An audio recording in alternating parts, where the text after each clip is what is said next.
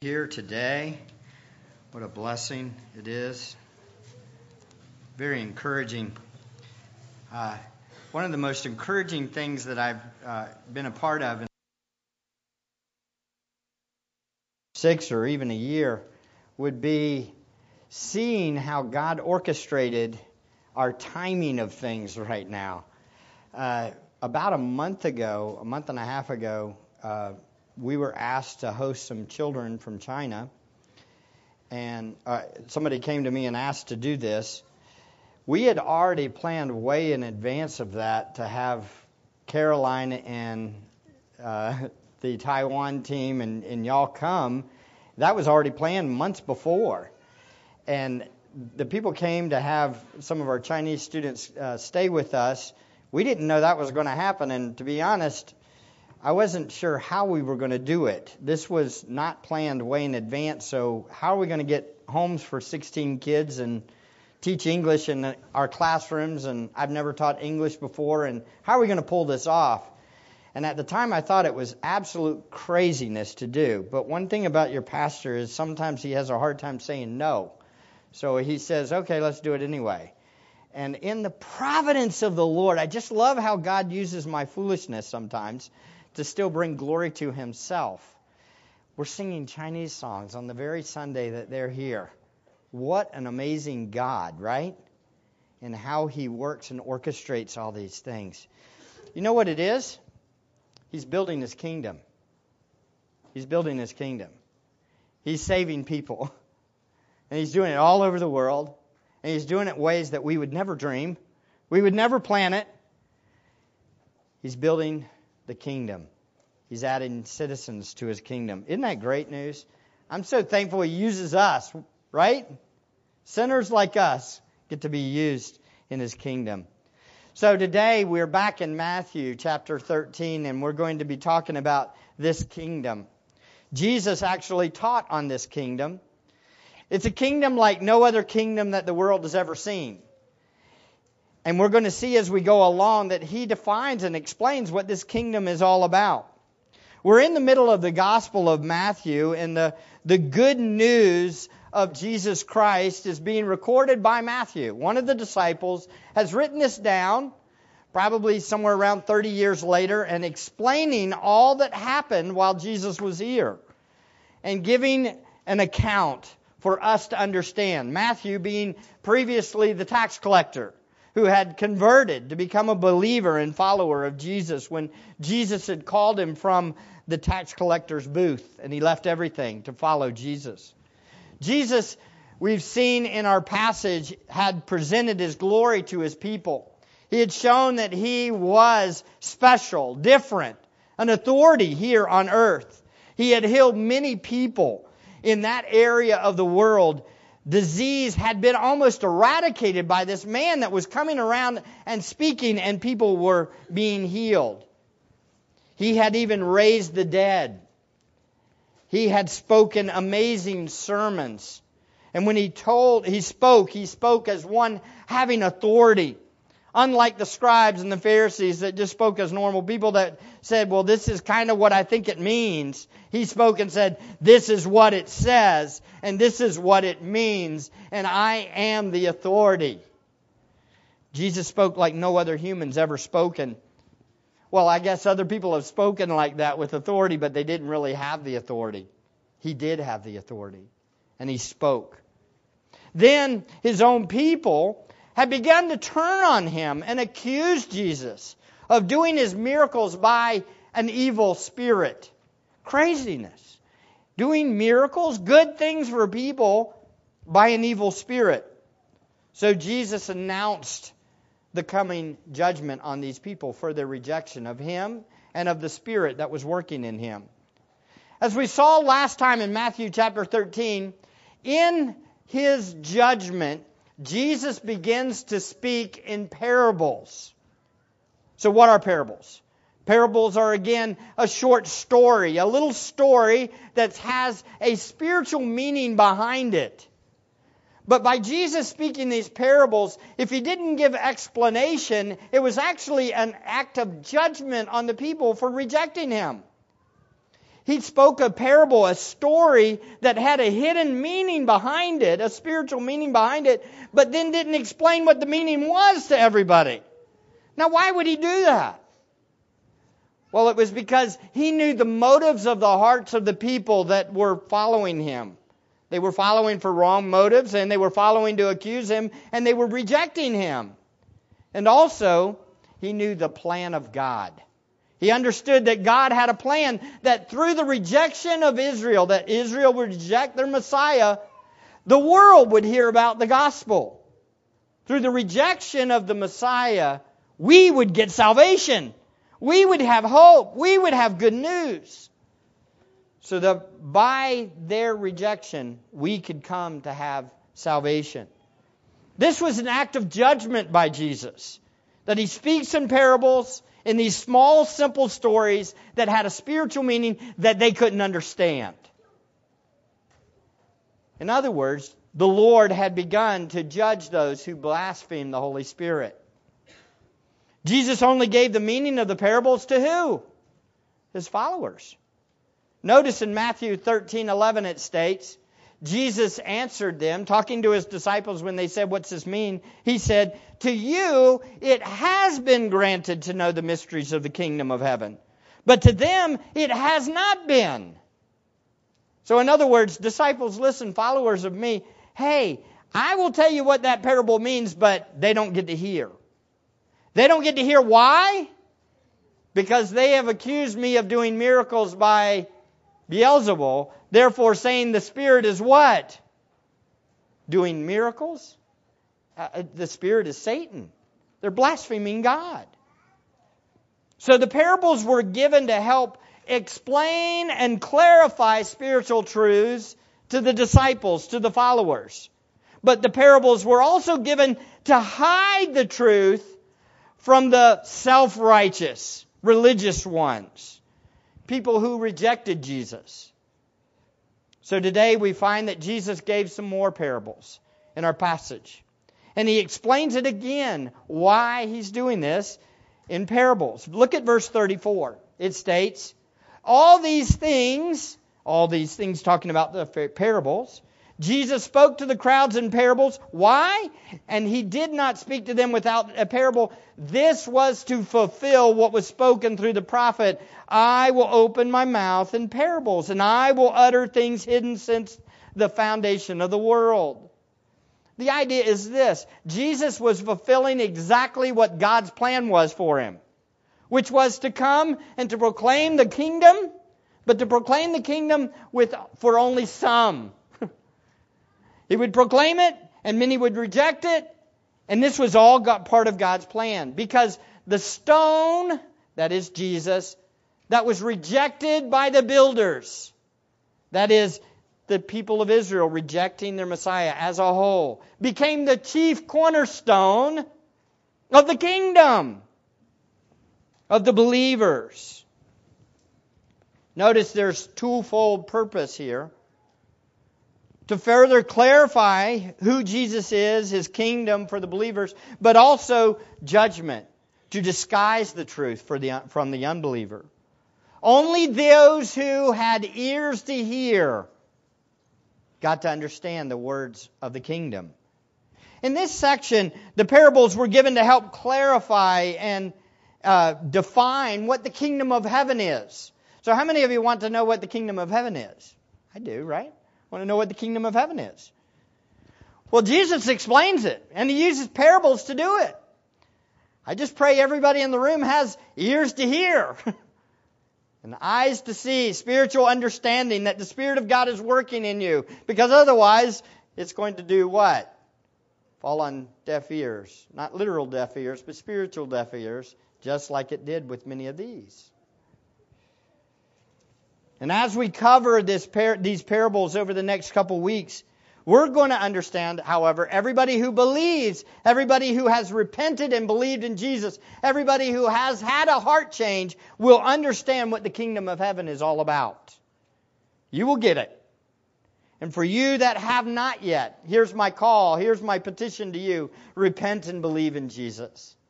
You have sin, You need a Savior. He came into the world to die to pay for sin. Turn to Him. and then you will understand. The words from our Lord and Savior here will help us to define, however, and clarify and explain the kingdom of heaven for all who believe. Some of the questions we will have answered in our study of the Word will include these What is the kingdom of heaven? Who are the participants in the kingdom? Kenny, can you get me a drink? I've got a tickle all of a sudden. Is the kingdom of heaven similar or different from kingdoms on earth here and now? We're going to find all these things out. Is the kingdom of heaven here on earth now? Is the kingdom of heaven on earth now? That's an interesting question. How does someone become a member of the kingdom of heaven? I want to know that. Is it clear who are the members of the kingdom of heaven and who are the members who aren't the members of the kingdom of heaven? Is it clear? Do we see it? Is it obvious? Seven. Is the kingdom of heaven the only spiritual kingdom presently on earth with its citizens? Is that the only kingdom? Is it the only spiritual kingdom? All these are going to be answered in our passages as we go down through it, okay? Good news, right? Here we go. So, as we will see, notice the rest of the chapter is all about laying out the kingdom of heaven. Look at verse 24. In verse 24, Jesus presented another parable to them, saying, The kingdom of heaven may be compared to a man who sowed good seed in his field. There's one. Look at verse 31. He presented another parable to them, saying, The kingdom of heaven is like a mustard seed, which is a man which a man took and sowed in his field. Also, verse 33, the, he spoke another parable to them. The kingdom of heaven is like leaven, which a woman took and hid in three pecks of flour until it was all leavened. Verse 44, look at them, they're all here. The kingdom of heaven is like a treasure hidden in the field, which a man found and hid again and from joy over it, he goes and sells all that he has and buys that field. Verse 45. Again, the kingdom of heaven is like a merchant seeking fine pearls. Verse 47. Again, the kingdom of heaven is like a dragnet cast into the sea and gathering fish of every kind. Wow. There's a lot here, right? All these parables are going to tell us what this kingdom of heaven is all about. Thank you, brother. Yeah, maybe. Right. Uh, all right. So let's look. Look back at verse 24. Thankfully, Jesus gave a pretty good explanation of what the kingdom of heaven is all about in these parables. Let's start with verse 24. In verse 24, we see the kingdom of heaven is like the situation of a man who sowed good seeds in his field but the enemy sowed weeds in the same field. You say, What? That does sound like a parable. Let's read it again. Verse 24. Jesus presented another parable to them, saying, The kingdom of heaven may be compared to a man who sowed good seeds in his field. But while his men were sleeping, his enemy came and sowed tares among the wheat and went away. But when the wheat sprouted and bore grain, then the tares became evident also. The slaves of the landowner came to him and said to him, Sir, did you not sow good seed in your field? How then does it have tares? And he said to them, An enemy has done this. The slave said to him, Do you want us then to go and gather them up? He said, No. For while you are gathering up the tares, you may uproot the wheat with them. Instead, allow both to grow together until the harvest. And in time of the harvest, I will say to the reapers, First, gather up the tares and bind them in bundles to burn them up, but gather the wheat into my barn. Now, let's just be honest. When you're looking at this and hearing this parable, what in the world does this have to do with the kingdom of heaven? if you didn't know the explanation and you didn't know any more verses, you would hear this and you would say, okay, that sounds like a farming story. It sounds like this evil guy put some tares, bad stuff, in a field with some wheat. And, okay, he says, I don't want to destroy it all. So, okay, that's a great story. Jesus, you are amazing at telling stories. But what in the world does that have to do with the kingdom of heaven? Kind of strange, isn't it? Why would he do this? Why does he do this? He does this for two purposes. One, to help those that are believers understand the kingdom of heaven better. And for those that were rejecting him, it was judgment to hide the truth from them. Which one is it for you? Here's some good news for us who have our Bibles. Guess what? Jesus gives us the answer. Isn't that good news? He tells us. Look at verse 36. The reason and the explanation of the parable is given in verse 36. Do you understand what a privilege it is that you have your Bible sitting in front of you? What a great privilege, isn't it? Because he, Matthew records what the reason is and what the explanation is. Why do we get to know this? Well, God is a gracious and kind God. You know, I have good news for our Chinese students, too. We ordered, and we'll get them hopefully by the end of the week, a, a Bible for each one of them. They all get to take a Bible home. It's going to have Chinese and English, and they can work on their English at the same time they're, they're reading their Bibles. We're giving them a present, an explanation of who God is. Now, you believers in the room, do you realize the privilege it is that you have these Bibles? You understand you have an under, a revelation of who God is with you. what a great truth, isn't it? So, what's the explanation? Jesus gives it in verse 36. Then he left the crowds. And he went into the house. Interesting, huh? What happened? Big crowd of people, a lot of people, tells the parable, then what's he do? He goes into a small house with not as many people. And what happens? And his disciples came to him and said, Explain to us the parable of the tares of the field. By the way, I want you to take note of this. How many of you want to know what the parable means? I got good news for you. Go to him and he will give you the answer. Our Lord and Savior wants you to know what the kingdom is all about. He wants you to know what the parables are. Go to Him, say, Hey, I need help. I can't understand this. Help me. And guess what He does? He reveals Himself in His Word. He tells us what it is. By the grace of God, we get to hear. And He said to them, the one who sows the good seed is the Son of Man. We know that to be who? That's Christ Himself. That's Jesus. He's talking about Himself. And the field is the world. And as for the good seed, these are the sons of the kingdom. And the tares are the sons of the evil one. And the enemy who sowed them is the devil. And the harvest is the end of the age. And the reapers are the angels. Boy, he is really laying it out there, isn't he? He's giving all the characters in the parable. He's telling them exactly what they need to know to what? To understand it. Wow, this is like a cheat sheet. To know exactly what the hidden meaning is of the parable. And then notice, so just as the tares are gathered up and burned and with fire, so shall it be at the end of the age. The Son of Man will send forth his angels, and they will gather out of his kingdom all the stumbling blocks and those who commit lawlessness, and will throw them into the furnace and fire, of fire. In that place there will be weeping and gnashing of teeth. Then the righteous will shine forth as the sun in the kingdom of their Father.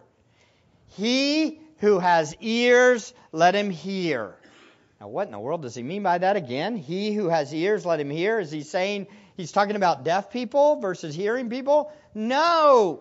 He's talking about spiritual awareness, a heart to understand. He who has under, spiritual understanding, listen to this under, explanation. So let's look. And let's just walk down and see how he explains the parable, okay? It's really neat. Turn back to your parable. Turn back to verse 24. And I'm going to put them up on the board so you can see them, so you can understand who the characters are. And then we'll just walk back down through the parable and see how it all fits. Make sense? Here we go. Let's look. He defines the characters. Here's the characters. He, de- he defines one as the one who sows the good seed is the Son of Man. So who's the Son of Man? That's Jesus. He's the one that sows the good seeds. That's who's in the that's who's in the parable. The Son of Man. Then there's the world. And the field is the world.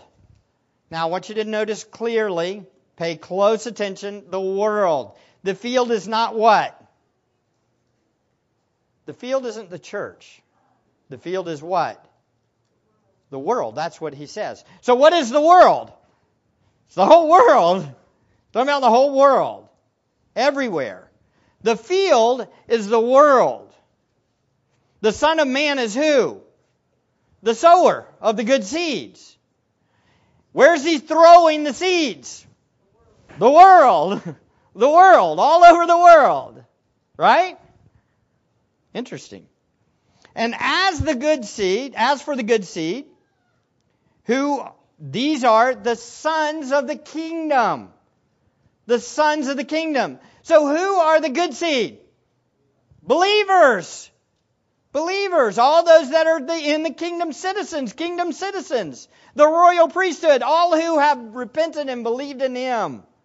We're the good seeds. And who are the tares? If You can look at this picture, it's very interesting. Do you see how the tares look so much like the wheat? There's a little bit, we'll talk about this in a second, they're very similar. But the tares are what? The sons of the evil one. So Jesus is explaining the parable perfectly. The sons of the evil one. And then who is the one that sows the tares? The enemy. Who sowed them is the devil. The devil. So, what's the harvest? The harvest is the end of the age. It's the end of the time when everybody will be shown and God will what? Bring about and show these are the bad, these are the good, these are the ones with me, these are the ones that are what? Outside of me. That's the harvest. And who are the reapers? was going to be I was going to put a nice big picture of an angel here and then what would that do? That would destroy all of our view of what an angel really looks like. Probably a big large man. They're not always with wings. What is it? It's the person, the angels rather, that will come through, not people, but they will come through at the end and God will clear out the wheat from the tares. Will separate the wheat from the tares. So looking back at the parable, Looking back at the parable, what do we see? I want to go back. Y'all are okay with this, right? Looking back at the parable, let's look and make some observations. Do you see that knowing the information of verse 36 to 39 really makes it a lot easier to understand, doesn't it? Look back at 24. The kingdom of heaven may be compared to a man who sowed good seeds in his field. Okay. Who's the man? Jesus, the Son of Man. So, the kingdom of heaven may be compared to Jesus who sowed good seeds. Who are the good seeds? Believers who put good believers, solid believers, kingdom citizens, what? In his field. In his field, which is the world. What does this show? What does this show? Once you understand all this, what does it show about who God is? Who does it, what does it show about who Jesus is? Whose world is it? It's His world. The whole world is His. The whole world is His. And all that are His kingdom citizens were put there by who? Him. Why are we kingdom citizens? Why do we believe? Because He made us kingdom citizens. Who gets all the credit? Who gets all the glory? The farmer does. The sower does. And he's building his kingdom perfectly, isn't he? It's become like this situation, the kingdom of heaven. It has arrived in one sense, but it has not brought its full completion yet until the harvest. So there is a sense where the kingdom is being established, that is, people are being added to the kingdom, but what's not happened yet? The full awareness of it.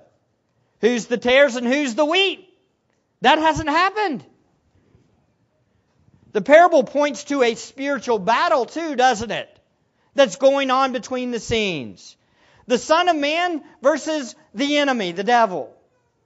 Good, righteous king versus the devil, the liar. And this is an ongoing battle, isn't it? How long, what part are we in? This is very interesting. What part of the parable are we in today? He's still throwing seeds out. He's still throwing seeds out. And in a strange way, the devil is still what? Sowing tares. Sowing tares. Still happening. We're still back there. The harvest hasn't come yet, has it? It's an ongoing battle. The wheat and the tares are continually being sown into the world. However, the power, per, per, blah, blah, blah. too many P's in this sermon. and then I got the tickle too. However, the parable points to the sovereign plan to allow good plants to grow up beside weeds to allow the full harvest to come about. The farmer knew the evil one was what he had done. The farmer understood that. The Son of Man knows that this is what's happening. He's fully aware that wheat and tare are growing up side by side. And yet he allowed it to happen, didn't he? And he allows it to happen the whole time. He allows the tares and the wheat to grow up side by side. Why does he do it that way? The parable tells you. Why does he do it? Because he knows that if he took out the tares, it would hurt some of the what? Wheat. So he allows the two to grow up side by side on the world together. They're there. Now, when it says the enemy came while they slept, doesn't mean literally that the farmer is back there sleeping. That Jesus stopped being sovereign. That's not what he's getting at. It implies that the enemy is stealth and wicked and malicious, and he does it in a way that's deceptive. He does it to hide. The evil one is doing this in our world today, isn't he? He's subtle, he's crafty, he's wicked. He plants false believers sometimes in areas where believers are. He puts them right next to them. And so you'll have believers and unbelievers growing up right beside each other. Matter of fact, he'll have believers and unbelievers doing what? In the same household. He'll have believers that are there and unbelievers that are there, and they'll be living right beside each other. And it'll, it, at least at first, it will be very hard to understand, won't it? You won't even be able to tell which one's which. Hadn't he already talked about that? He talked about that. He's talked about how in a man's own household, father will hate son, or mother will hate daughter.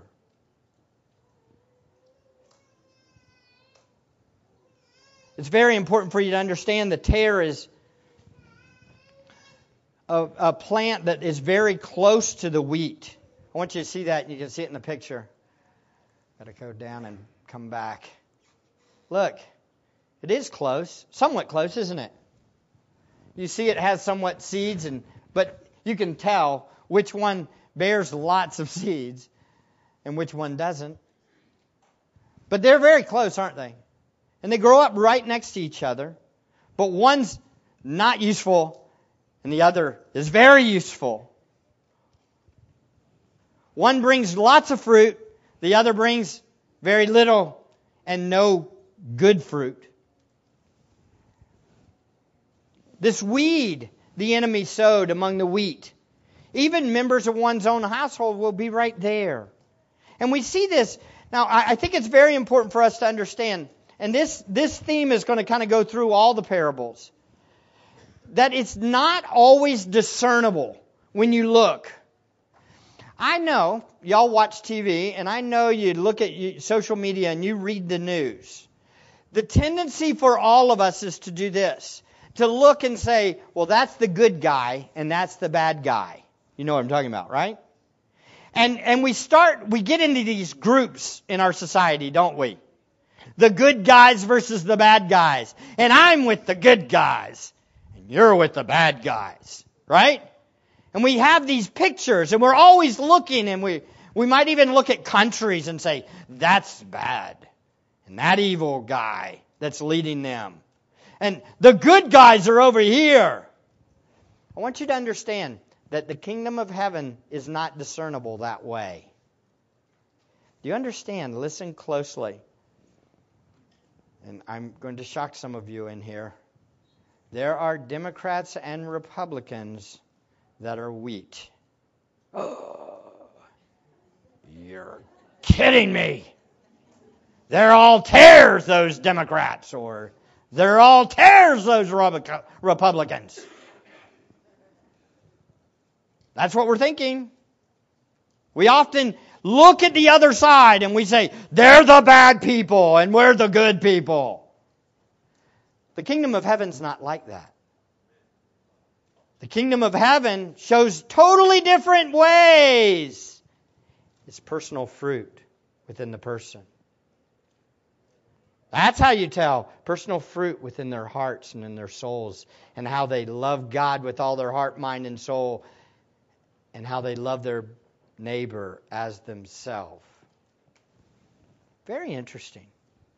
They grow up right beside each other. We often make teams and pit armies, but you know, we're often jumping on the side of Satan in some ways. Be careful, beloved. No, I am not picking a party here. I'm not talking about those things, but I want you to listen closely. The kingdom of heaven is not like what the world says. Notice, the tares and weeds are so plentiful that the servants are not allowed to pick the weeds because it would damage the true wheat. So God, in His providence, allows these things to happen all for His glory, all so that He will get a great harvest at the time of the end of the age. Again, here we see the owner shows his sovereignty over the field by identifying the enemy, by telling the servants not to pick out the weeds early. When is the end of the age going to come? I'll give you a hint exactly when Jesus says it's the end of the age. Not one second before, and not one second after. It's going to start when He says and when He's ordained. He also shows his sovereignty by knowing the fruit will come anyway at the harvest. Isn't that good news? We I don't know about you guys, but in the news lately in Christian circles, we've seen false teachers people that we thought were solid believers have come out and denied the faith, like a Joshua Harris. We thought they were believers.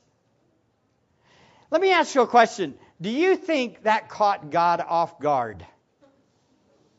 When he wrote that book, did God go, Oh man, I cannot believe this happened. Why did Josh Harris do this? Why did he deny me at this moment? No, no, no, no, no, no. God was completely sovereign. He knew way ahead of time. Now, my prayer is, is that Joshua will repent and embrace Christ. But these things are not shocking to God. God is sovereign over all of that. Now, I want you to listen closely. And He knows every single one of us in the room.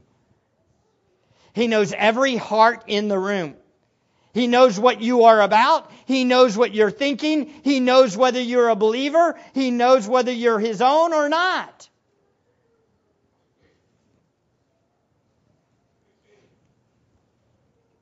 That should cause everybody to run to Him, right? I need you, Lord. Save me. Also, it's important to note the field is not the church in this parable. It's very important. Weeds and tares are the whole world. Jesus, now it does mean that they'll be close. So within the church, you will have weeds and tares. Wheat and tare, not weeds and tare. Wheat and tares. You will have them in the church. But in the world as a whole, you will have them growing up too. Jesus is not addressing the issue of believers and non believers in the church only, he, it's the whole thing. As D.A. Carson states, the parable does not address the church situation at all, but explains how the kingdom can be present in the world while not yet wiping out all opposition. In other words, why does, how many of you have asked this question? Why does God put up with this world? You ever wonder that? You ever wonder, why in the world doesn't God just, you know, nuke some of these countries that are doing really evil things? Why didn't he do that? Answer the church. What? The church? No! Don't you remember we had a brother from over in the Middle East come and speak? And we're sitting here on news saying, man, just go ahead and take them out. Take that country out. If we did, we would do what? God would what? Wipe out all those believers that are in, in that country. God knows what He's doing. He's not making mistakes. He will bring judgment on the world when He decides to bring the harvest. That makes things very difficult for us to understand. I, I had a discussion with somebody just recently and said, we were talking about how, how do you interpret what's going on in the world when it, when it looks like it's all, this is bad and you can't really see where the church is and where it's not, and you can't see what's going on. Well, here, here's what you need to do. You ready? You need to trust the sovereign God and keep proclaiming the King and live for Him personally and not try to figure out and fix the world because you're not going to do it.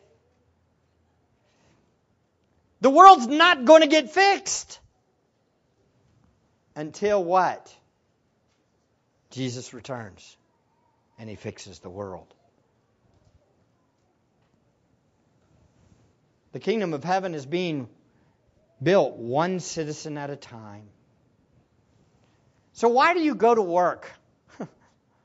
why do you talk to your neighbor? Why do you do what you do? Is it so that they'll like you? Is it so that you will make a big living? Is it so that you will have a nice house? Is it so that you will have lots of friends? Or is it so you can make kingdom citizens and proclaim the glory of God? That's why we're doing what we do, right? It's everything. Why do I go to Dollar General? Why do I go mow a yard? Why do I do it? I do it to do what? To make a kingdom citizen. To spread the gospel, the glory of Christ, so more people will know him and embrace him. Because guess what? Look, the end is coming. The end is coming. So just as the tares are gathered up and burned with fire, so shall it be at the end of the age. The Son of Man will send forth his angels, and they will gather out of his kingdom all stumbling blocks, and those who commit lawlessness, and will throw them into a furnace of fire. In that place there will be weeping and gnashing of teeth. Then the righteous will shine forth as the sun in the kingdom of their Father. He who has ears, let him hear. wow, what a picture. I'll tell you what, I, I got a phone call yesterday from somebody. It, it's amazing how I get phone calls for all the seeker churches in the area.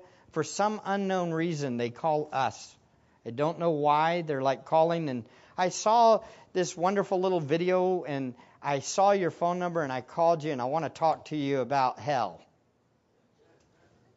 Hell.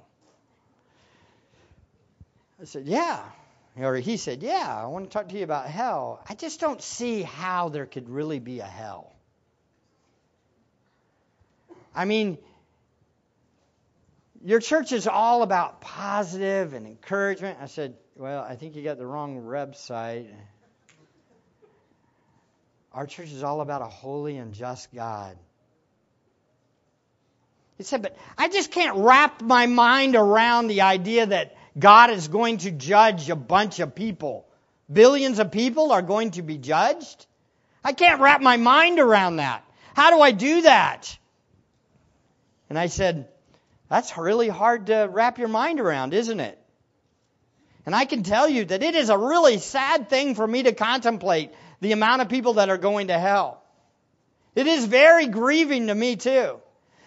But I can't go with what my feelings say, and I can't go with just what I think. I got to go with what the Word of God says. And the fact of the matter is, is if you come to my sermon tomorrow, you will hear that Jesus talks about hell. And that he says that it's a true thing that's going to happen. And that there will be weeping and gnashing of teeth. And if it's weeping and gnashing of teeth, then it's just a you get burned up or you die. How can you weep and gnash in teeth if you're dead?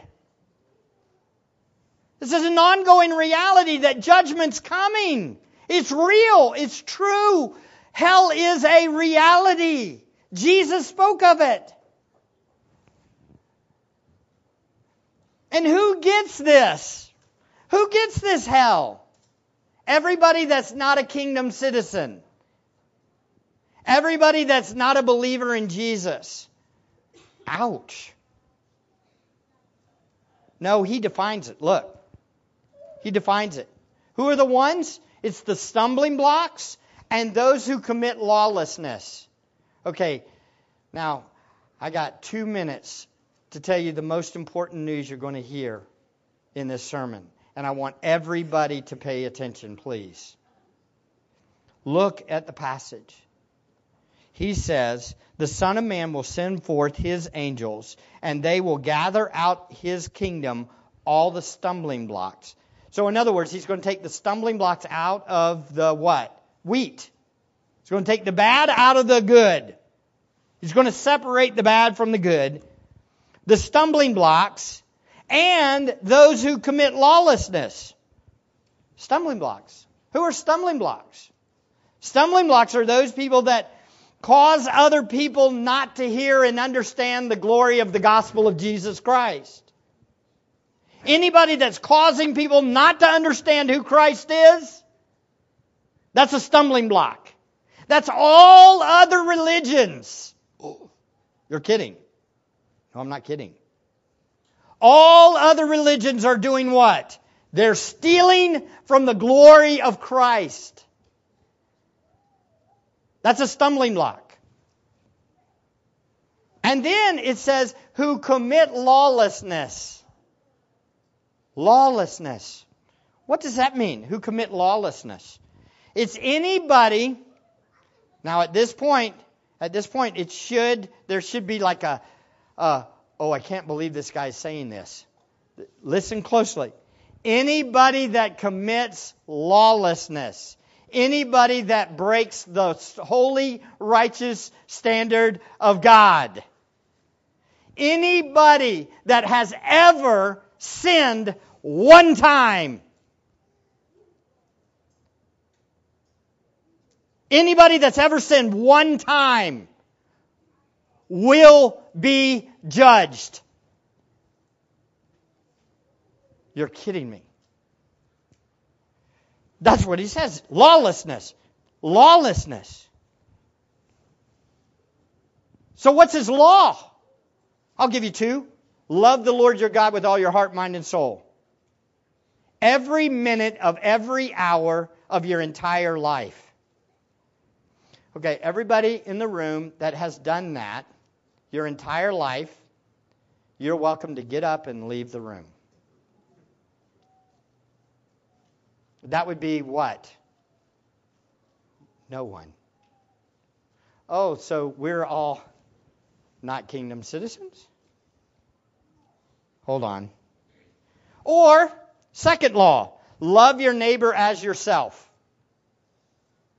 How many of you loved your neighbor like yourself all the time, your whole life? For whenever they did something mean to you, you said, "Oh, it's okay, no big deal, I love you." You did that, right? Last time somebody treated you bad, you said, "It's okay, no big deal, I'll let it go." Did y'all do that? You say, "Well, that's not fair." Well, how many of you want to be treated like that? Did you hear me? Love your neighbor as yourself. How many of you, how many of you really think about this? You don't have to raise your hand, but just think through this. How many of you, if you do something wrong to somebody and you say, hey, I'm sorry, will you let me go? Will you let it off? Do you want them to say, no, pay penalties? Take it. I'm going to make you suffer. You don't want them to say that, do you? You want them to say what? No big deal. I'll let it go. So, do you do that to everybody? Have you done that to everybody your entire life?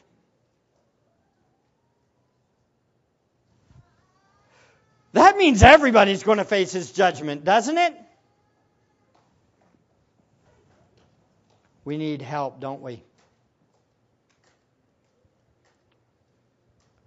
And this is when everybody in the room that recognizes that they've sinned says, I need a Savior. I need a Savior. I need a King that will also provide a way for me to be righteous. I need my sins paid for. How about you? And everybody that repents, turns from their sin, and trusts in Jesus, guess what? His righteousness is credited to your account and your sin is put on him at the cross and he pays for your sin and your righteousness is now as his righteousness and we all go into the kingdom going, glory to Christ! Our righteous King, I will serve him forever because he is good to me. Is it us? Is it us? Is it where we were born? Is it any of this? No. It's Christ Jesus our Lord who came into the world to die for sinners like me and you. And all of us who place our faith and trust in Him, our sins are paid for, and we are white as snow, considering it's like our sins are all paid for. So, who's going to be in the kingdom? and who's going to face the judgment of God. Everybody who repents and believes in the Lord Jesus Christ will be in the kingdom. And one day, it will be a glorious day. There will be no more tares. There will be no more people that are against God. There will only be those that worship God from every tribe, every tongue, every nation, and every people. And all God's people say, Amen. What a good God, right? Let's pray. Father, thank you for your grace and your goodness towards us. Thank you for Christ Jesus who came into the world to die for sinners like us. Help us, Lord, now to go and serve you, to proclaim your name to this world. Lord, use us. Lose, use us to glorify you. We pray this in the matchless name of Jesus Christ our Lord. Amen. Please stand and let's sing and worship our King.